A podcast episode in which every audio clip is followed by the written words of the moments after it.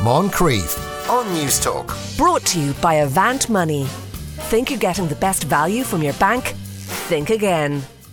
Yes, clinical psychotherapist Joanna Fortune joins us to answer your parenting questions. Joanna, how are you? I'm good. I'm good, Tom. Happy New Year. Happy New Year to you too. The strangest uh, New Year in living memory, I would say. Yeah, I mean, I, I'm kind of done saying things are strange because it's just one strange thing after another strange thing after another strange thing at the moment, isn't it? But it's going to have to be a point where the strange stops and then we all look back at it and go, Wow, lads, what was that? I think that's the shared hope, isn't it? That we're coming to a phase or soon coming to a phase where it's about looking back and that we can keep looking forward um, and see what what lies ahead. It's I hope been it a gets tough, here It's soon. been a tough two years. It certainly yeah. has. Um, we were talking about housing. I just wanted to read um, two texts on that before we go to you. Tom, I bought a, a derelict building in Laoghaire eight years ago. It was a, a, lot of work, but now I live in a large apartment over a shop with views of the harbour and earn an income from the shop below, also with shops and restaurants all around. I no longer need a car. Buying a shop in Laoghaire to live overhead can be cheaper than buying a house in the area. Isn't that mad? That's amazing. Uh, and yet, I kind of I understand it as well. And then somebody going through the, the policy for a shortcut. Um, this policy that we were talking about is full of holes and will add thirty grand to the price of these mostly damp, dark, crumbling piles of trouble. Not to mention the odds of the current transport policy. It'll force people in cars, and most will not will have to drive. Most of these houses are vacant as a result of the pretty thought out fair deal scheme of guess who, Fianna Fáil and the PDs. Uh, more waffle from the body politic. Well, Michael, I'll still say it's 183,000 houses around the country that are either vacant or, or derelict. Mm. And if you got half them back into action, mm. that would make an absolutely huge difference. Right, Joanna, are you ready to go? I'm ready. Good. Um, this is an odd one for you to begin yeah. with. Um, we were getting a takeaway in a fast food outlet last week, and my son asked, Could we sit down? I am not vaccinated, so I asked the manager, Could I sit down with him? Uh, I said I would not eat anything and remain masked, but we were not allowed. My son was devastated with tears in his eyes as we were leaving. He asked me, Why do people hate us and treat us differently? I tried to explain it to him, but not make him feel any better. I'm not sure what to do. He has been very down since. It's not the first time I've not been able to bring him places. I'm worried about the emotional damage this is doing to him. Oh, it's a lot of worry in this, isn't there? Yeah. You know, layers of worry. And I think the bit that jumps out for me is that you you feel you could not make him feel any better. And I think that's so natural as a parent that we want to have that power, don't we? That capacity to make our children feel better. But hard as it is, the task isn't to make him feel better, but to stick with him in challenging, difficult feelings and help him to make meaning of what's going on and find and feel his way out of them. That's where the life lesson is, regardless of the circumstance or the setting or the conditions that are underpinning the feeling. Stick with the feeling. Now, you don't say how old he is, but as with any questions from our children, my message is always look, try to answer them in an open, honest, but developmentally appropriate way always sticking within the parameters of what is asked because sometimes our children ask us something on any given topic. We hear the topic or the theme like a cue yeah. word in our head and we go, right, here it is. Here's the discussion. And we give them way more information than they asked us for. So stick with the question. And really, and particularly in this instance, given the, you know, how he presented this to you, attune to the feelings that are underpinning the question. You know, in this instance, it might be disappointment or it might be sadness, but stick with those feelings for him and acknowledge them. You know, I can see that you're disappointed. I can see you're confused. I can see you're frustrated, whatever it might be. And then, you know, once you've acknowledged that in a really empathic, genuine way, then redirect as best you can to what you can do. And I'm taking this idea of takeout food and the idea of restaurants and sitting in. And what you could do is we're going to take this food home and be really, you know, positive about this.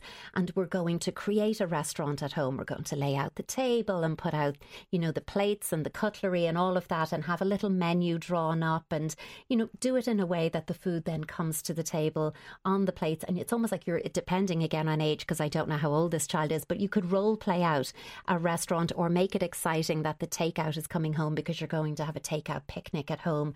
And that could be that you lay out a blanket, you all sit on the floor, and you make it a, a fun experience that also kind of celebrates coming together around mm-hmm. food and enjoying each other. So I just think no matter what the topic is, stick with okay. what's asked of you and also really attuning to the feeling, emotional state that's underpinning the question because that's what we need acknowledged. Not just what we're asking, but how we're asking it, what's underpinning it. Is he not going to follow up though and, and ask why are we being excluded from here? And is that not going to put her in a position where she's going to have to explain her her position? Yeah, and I'm reading in this that uh, maybe I've inferred that you know that she has or he this parent he or she has tried to explain it already but that the feeling is what's lingering he, the child is just not feeling better in in spite of getting some explanation. And I think when we're ex- again because I don't know the age of this child, but you know you can explain things without going down a rabbit hole of too much detail. You know, mm. give a little information, see how that sits. That might be enough to satisfy a child's question. If they want to know more, then they'll ask you more based on what you've said. Sure. And it might be about, you know, there are new rules in terms of how we eat yeah. in or out. And this is just part of the new rules. And that's honest, yeah. it's truthful, but you're not going into too much nuance okay. or detail either, unless you deem your child is ready for that okay. kind of detail and can make sense of it and make meaning of it. Sure, in which case it will be, uh, I imagine, quite a long conversation. Um, okay, I hope that is a help there. The next one is also COVID related, and this is one I think uh, families all over the country are going to be able to identify with. My family had uh, really bad luck over the last few weeks with Omicron. Just before the Christmas, my husband tested positive for COVID 19, which resulted in the whole family, my husband, myself, and our four kids, having to isolate in the house over the Christmas. My husband was confined to the spare room. As we were getting closer to the date that we could end our isolation, my daughter tested positive as well. That was on the 27th, putting that date back to early January. At this point, I considered just letting her wander around the house as usual, but I couldn't bring myself to risk the rest of the kids, despite the massive strain that having all of us cooped up together in the house and being dependent on people from outside to bring us things we needed uh, was putting on the family. For me personally, the Christmas was very challenging as my husband couldn't help like he usually would. It had been terrible, but the light at the end of the tunnel was coming until I tested positive yesterday. Yesterday. I feel so drained by this, and it feels as if we're being punished for adhering so strictly to the rules. The kids are losing their minds, and I don't know if we can handle another week of this. How do I keep them sane? And should I give in to my urge to just go out into the rest of the house and at least help my husband keep things going? Oh my goodness! I, oh, I Tough. think there's a lot and, and of families say, who can relate to this type of Christmas on social media from people, and, and, they they are talking about their their positives seem to be coming eight days apart. It I just know seems it's like a tag team, yes. isn't it? And it just prolongs that period. And just I'm just feeling a wave of exhaustion yeah. out of this letter, isn't it? You yeah, know, totally. and that's not even taking in that exhaustion, fatigue can be a symptom of of COVID as well. I mean, an emotional exhaustion that this, you know, the end is coming. Oh my goodness, no, it isn't. Um, it just yeah it's just reading like a covid tag team here you know unfortunately and i'm wondering as i read you know maybe it's time for this parent not to be on in terms of COVID tag. It's their time not to be on. It's their time maybe to tag in the other parent, to tag in somebody else while they allow themselves time to be sick. You know, yeah. I think we can be really bad at that as parents. Hard, hard thing to do those when you've very four kids hard. and you can hear it outside your door and you know what's going on. And I think that's why isolation is. I mean, it's difficult for anybody. Don't get me wrong, but it's particularly difficult. And again, I don't know the ages of these children before young children, and you know, look, I could just get out there and sort this out and help and do it, but you've got to listen to your body as well. You know, you this parent has been running, running, running now your body's telling you you're sick, yeah. you're not well. Shut down and you have to listen to that and take care of yourself. It's one of the best things you'll do for your family is to take care of yourself so that you can recover from this in as timely a fashion as possible. And hopefully you won't feel too wretched with it all. Um, but the focus needs to be on recovery as well. I think in terms of you know, that's all well and good. What you can lock yourself in a room. It doesn't mean it will be peaceful. It doesn't mean it will be relaxing. I do want to emphasize that you're locking yourself in a room because it's quiet and there will be chaos and pandemonium outside that you hear. So it's not about, I'll just check out and relax. Great news. It's not like that at all. It's just really about prioritizing your own physical wellness as well so that you can get back out there. In terms of what goes on in, and the reason I think this is so relevant is so many families have run this Yeah. gauntlet, haven't they, over Christmas? Um, that, you know, look at structure, okay? And always remember when, and I mention structure quite a bit when we're talking about how to set things up because structure brings a flexibility and adaptability that this needs, doesn't it? It's not about, you know, rules and, you know, rigid routines. It is about that flexibility and adaptability. And it might be, and again, not knowing the ages of the children, that you have a kind of activity station idea. Now, schools are opening back up so some of the structure is going to quite naturally kick in this week and next week for or next week likely for this family um, for you. But what you want is kind of i'm going to call it a regulatory roller coaster so that you've got waves of activity for everyone in the house because you think, look, and lots of people would say, slap the TV on and just go with it.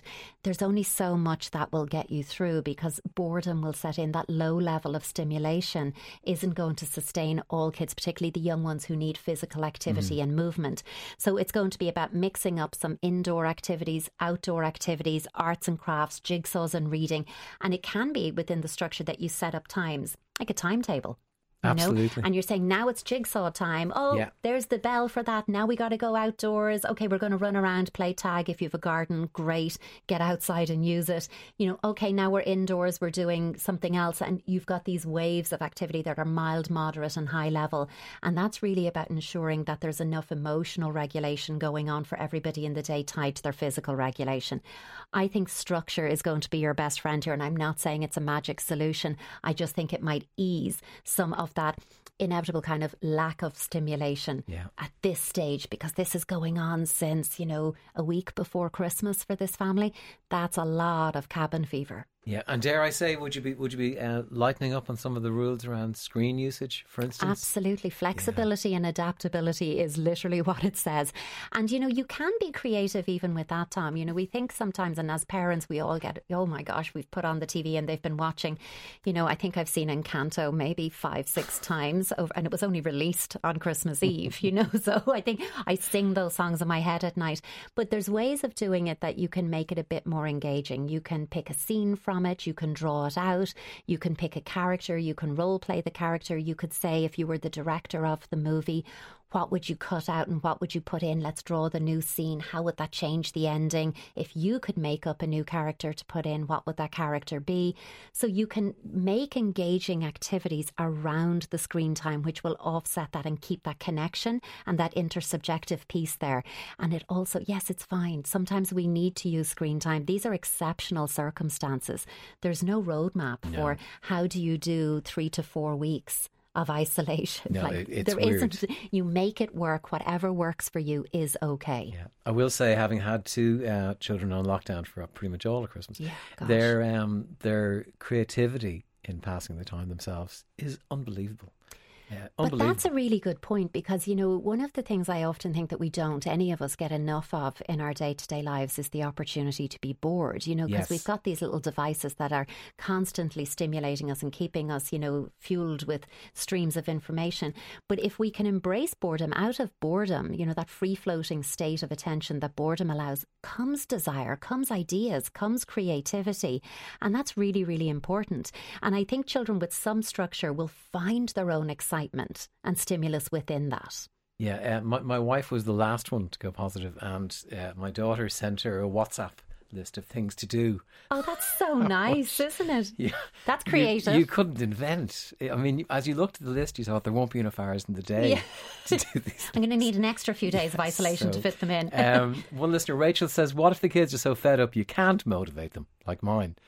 Yeah, and also let's own some of that, Rachel, as well, because and I put myself in here too. That you know our own motivation can can lag in this too, and our children will take their lead from us. If our energy is ebbing low, it's going to be hard for them to feel excited when we go, "How about a jigsaw?"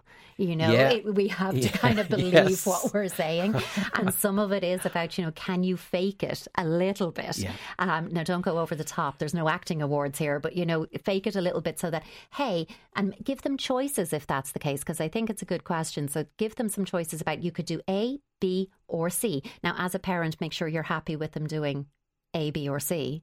They get to pick, so it's their choice. They've got ownership on it. So you could have a kind of an activity, little bits of paper with suggestions on it, scrunch them up, put them in a bowl or a jar, let them pick one out and do what's on the list. Maybe give them something to look forward to as well. That this will Yeah. end, and that period of And isolation. how will you celebrate the end. ending? And Yeah. we may be having a Christmas tree up and maybe around January the sixteenth. Nothing wrong with that. Could easily be Nothing wrong. I'm dreading taking mine down. I'm tempted to keep It it, feels like I didn't get the use out of it. I suggest that parent to try as best you can't stay positive in the correct sense of the word. It's been hard. Mm. Yeah. Take it easy on yourself. And perhaps if you feel up to it, try and do things that you enjoy and encourage the kids to do the same.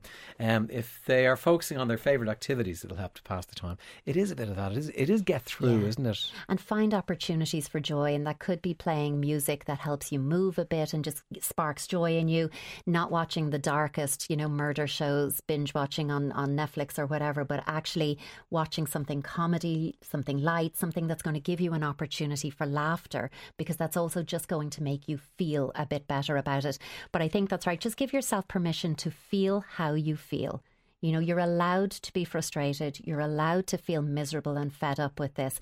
And if you give yourself permission to feel that, then you know that you can move beyond it. Yeah. Um, okay, January 25th. We'll take that as the, the, the new date. I know, I know. New cri- fakeness, I think someone I read I like the sound. of that. I'll go. I'll go along with that. Yeah. Um, if you have questions for Joanna, afternoon at newstalk.com is the email address, and it's always great to hear from you. We'll have a quick break and more questions after this. You're very welcome back. Tomlin with you, standing in for Sean today on the Moncrieff Show. Emails to afternoon at newstalk.com or you can send a text to 53106 or tweet me at Tom Happens. Uh, Joanna Fortune with us uh, for our parenting slot. So our next one, I hope it's a bit lighter now. It seems lighter to me. Um, my six year old boy got a Spider Man costume from Santa. Since then, I think it's been fair to say he basically is Spider Man. He's gone full Daniel Day Lewis method actor and is inseparable from the costume. Even when he's having a bath, it's a pain getting him to take it off. And he even narrates about how Spider Man doesn't reveal his identity. At first, this was very entertaining, but he's a nightmare now and I have tried to try and take it off him. How do I get him out of it and out of character before he gets back to school without ruining this Christmas present that he loves so much? I mean, well done, Santa, on a great gift. It's been very well received. You know, the spot on gift for a little Spider Man. And he's having so much fun with it. And, you know, it's at six years old, they're really in that stage three developmental play, which is all about role play. And, you know, it is about becoming characters, immersing yourself in what you imagine to be the experience of someone else. You know, that can be playing teachers or parents or children or doctors and patients. And it can be Yes. superhero play. It frequently is.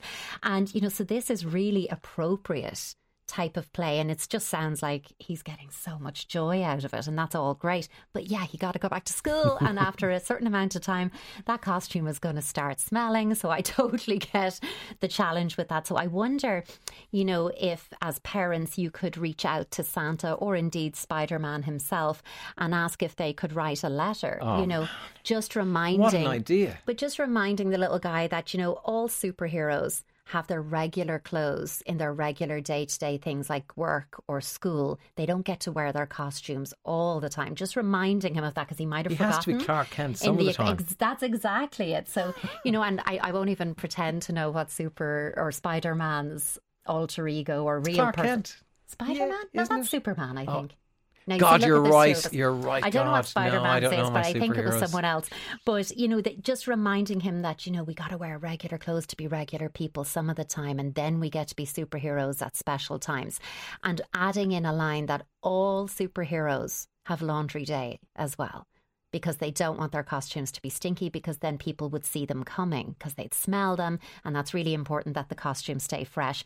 So I think I would just reach out and outsource this to Santa or Spider Man to write a letter that can arrive in the post, very formal, and just explain this to your son. Can you that imagine the joy of getting a letter in the post So from Spider Man exciting. with all webs on the front of it and all. Abs- Oh, go as creative as possible um, because I know Spider Man would send a very special letter. Yes. And I think that that's the best way because if you get into a battle about this, that's what it is. It's a battle. And I think it's just, you know, because you don't want to ruin the excitement of it, of course, but it's just about reminding that, you know, there are serious parts to our day too that require a different costume.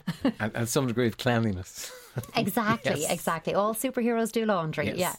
Uh, great. My next one is uh, a 14 year old. My 14 year old daughter is scarily concerned about her appearance. Unfortunately, she frequently has breakouts and is horrified by the spots on her face. She says they make her look ugly.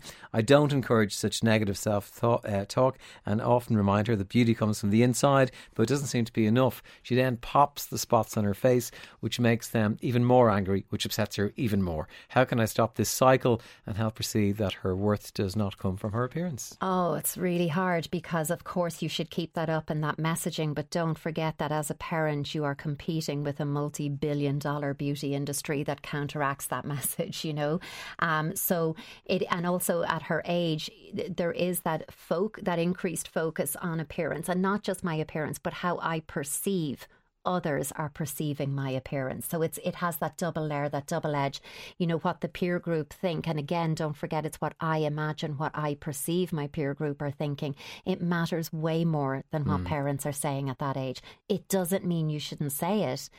But just manage your expectations as to how it's going to land. And the fact that she is so concerned about her appearance, you know, it's it's hard, it's a struggle, it's a challenge, but it is developmentally something we do see patterns of, particularly at this age.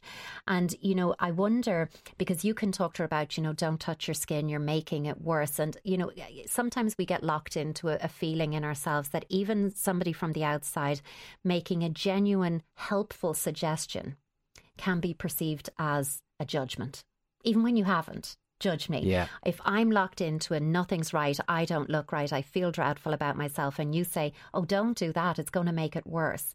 You mean well. I hear you're telling me Yeah. that I'm the problem and it's the, it really is as bad as I think it is. Yeah. That's how I hear it.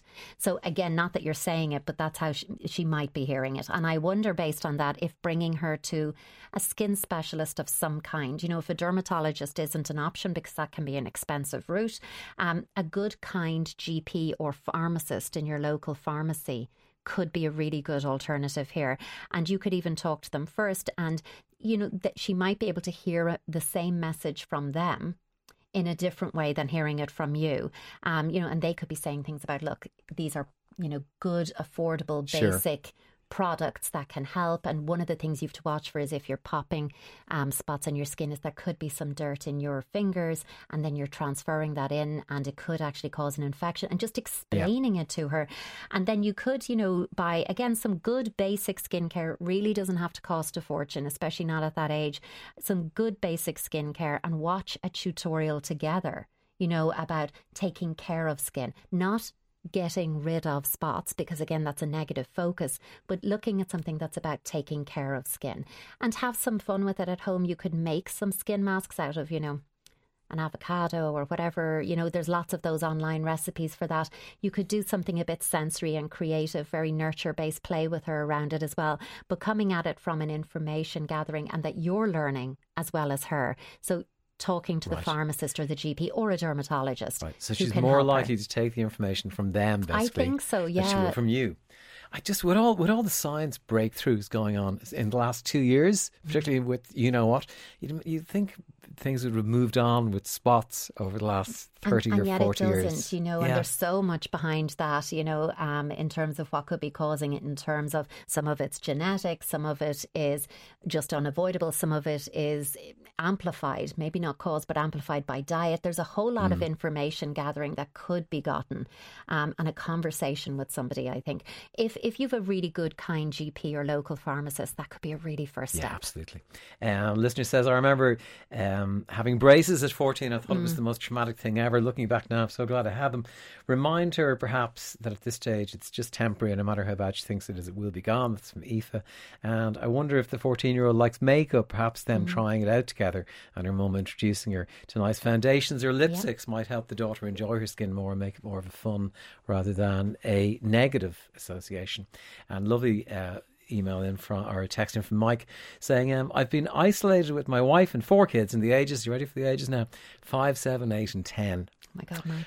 Since the bless yourself. Since the eighteenth of December. Wow. as COVID slowly moves through the house. I've enjoyed downtime Mm. and time with my kids, and I've used it for a bit of uh, DIY around the house. This family time won't happen again, so just do the best we can and slow down to make this time special. lovely positive reframing and looking at it as an opportunity as well. Like it really is lovely way Hard to to- approach it. Hard just to stop yourself though, Yeah, and remember give ourselves that. permission to stop. I think Yeah. that can be very hard. We move at a frenetic pace, and we can actually forget that you're allowed to be sick and slow down.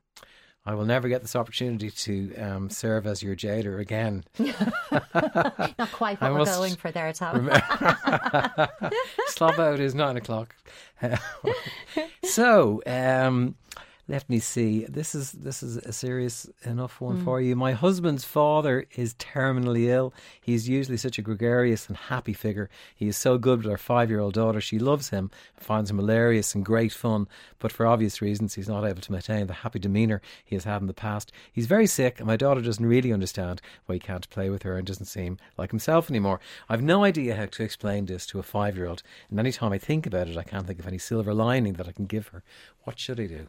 Oh, I'm just I'm just so sorry for everyone in the family, you know, dealing with this this news and there's, you know, no good time of year to get news like that, but I think this can be a particularly difficult time of year. And you know, of course that desire to silver lining something is so understandable, but again it goes back to what we said in the first question about trying as best we can to uh, avoid rescuing our kids from difficult feelings because our young children are capable of more understanding than we often give them credit for. And sometimes, if we really look on what's the most difficult part about telling news like this, it can be our own discomfort and hesitancy and struggle with finding the words to say it. That is also, I'd rather not say it. So I avoid saying it or I say it in such a way that it's not coming out and uh, there's just questions and confusion. And, you know, with the best will in the world, there just there isn't always a silver lining option. There just isn't. And our desire to do that can pull us out of empathy because if we're rushing to, you know, put a silver lining, put a, but you know, look at it this way, mm.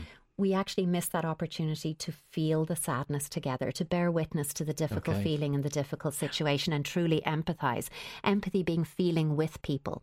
Not pulling people out of their feelings, but feeling with them and letting someone know we're, I, I understand it because I feel it too, and we're not alone in that. We're together in that. Um, and I think it can come from a, a really good place of, you know, but that rush to make it better is actually counterintuitive, really. Um, this is sad news, and feeling sad is appropriate. So you have to give yourself and the children permission to feel sad because it is sad news. And take time with this because when it comes to sharing sad news where we have our own feelings, it might be that we get upset ourselves. That's okay. Okay. It is okay to say, you know, I'm feeling sad about it because it's sad. And when I feel sad, I might want to cry. And if you want to cry, it's okay. And even if I cried, you know what? I will be okay afterwards. That you can talk about that and give permission for all feelings.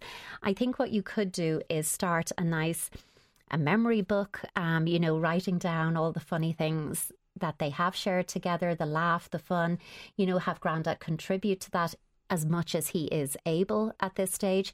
But you could start compiling lots of memories, photos. Would you do that now? Um, I would start doing that. You could start it yourself, and I would involve again. I would uh, your five year old.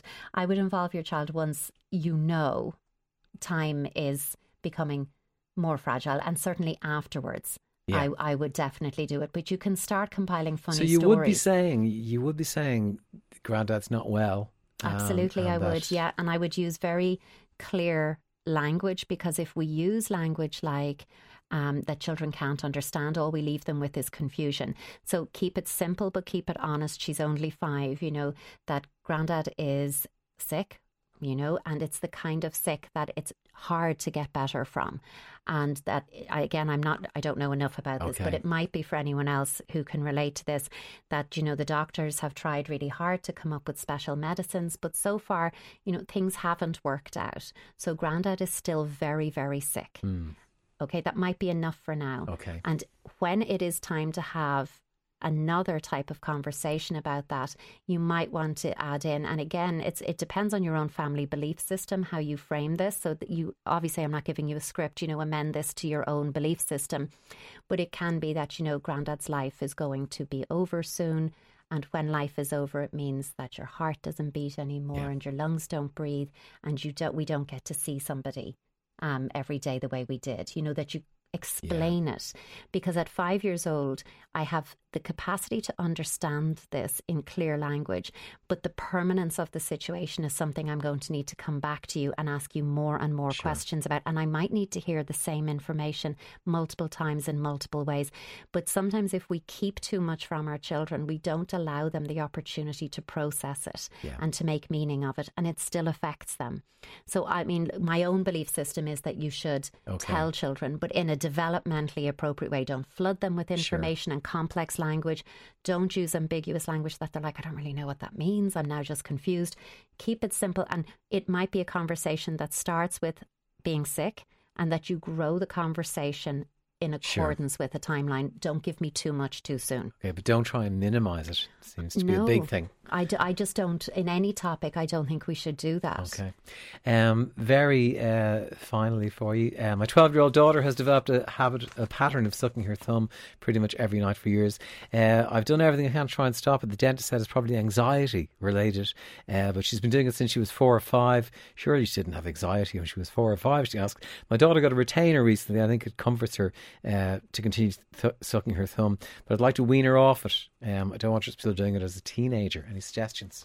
Yeah, I mean that's a long time to be sucking your thumb, isn't it? That's quite an ingrained habit. And I always think if any if any of us have the capacity to form one kind of habit, even if it's a an unhealthy habit, we do have a capacity to form a healthy habit as well. You know, we have that capacity for habit formation, so that's helpful. Just to pick up though, Tom, when the dentist said it was probably anxiety related, I mean maybe it was. Maybe, Maybe it wasn't. wasn't. Yeah, you know. I don't want you taking that as a guarantee because it may also have been a form of sensory seeking. It might have been a comfort.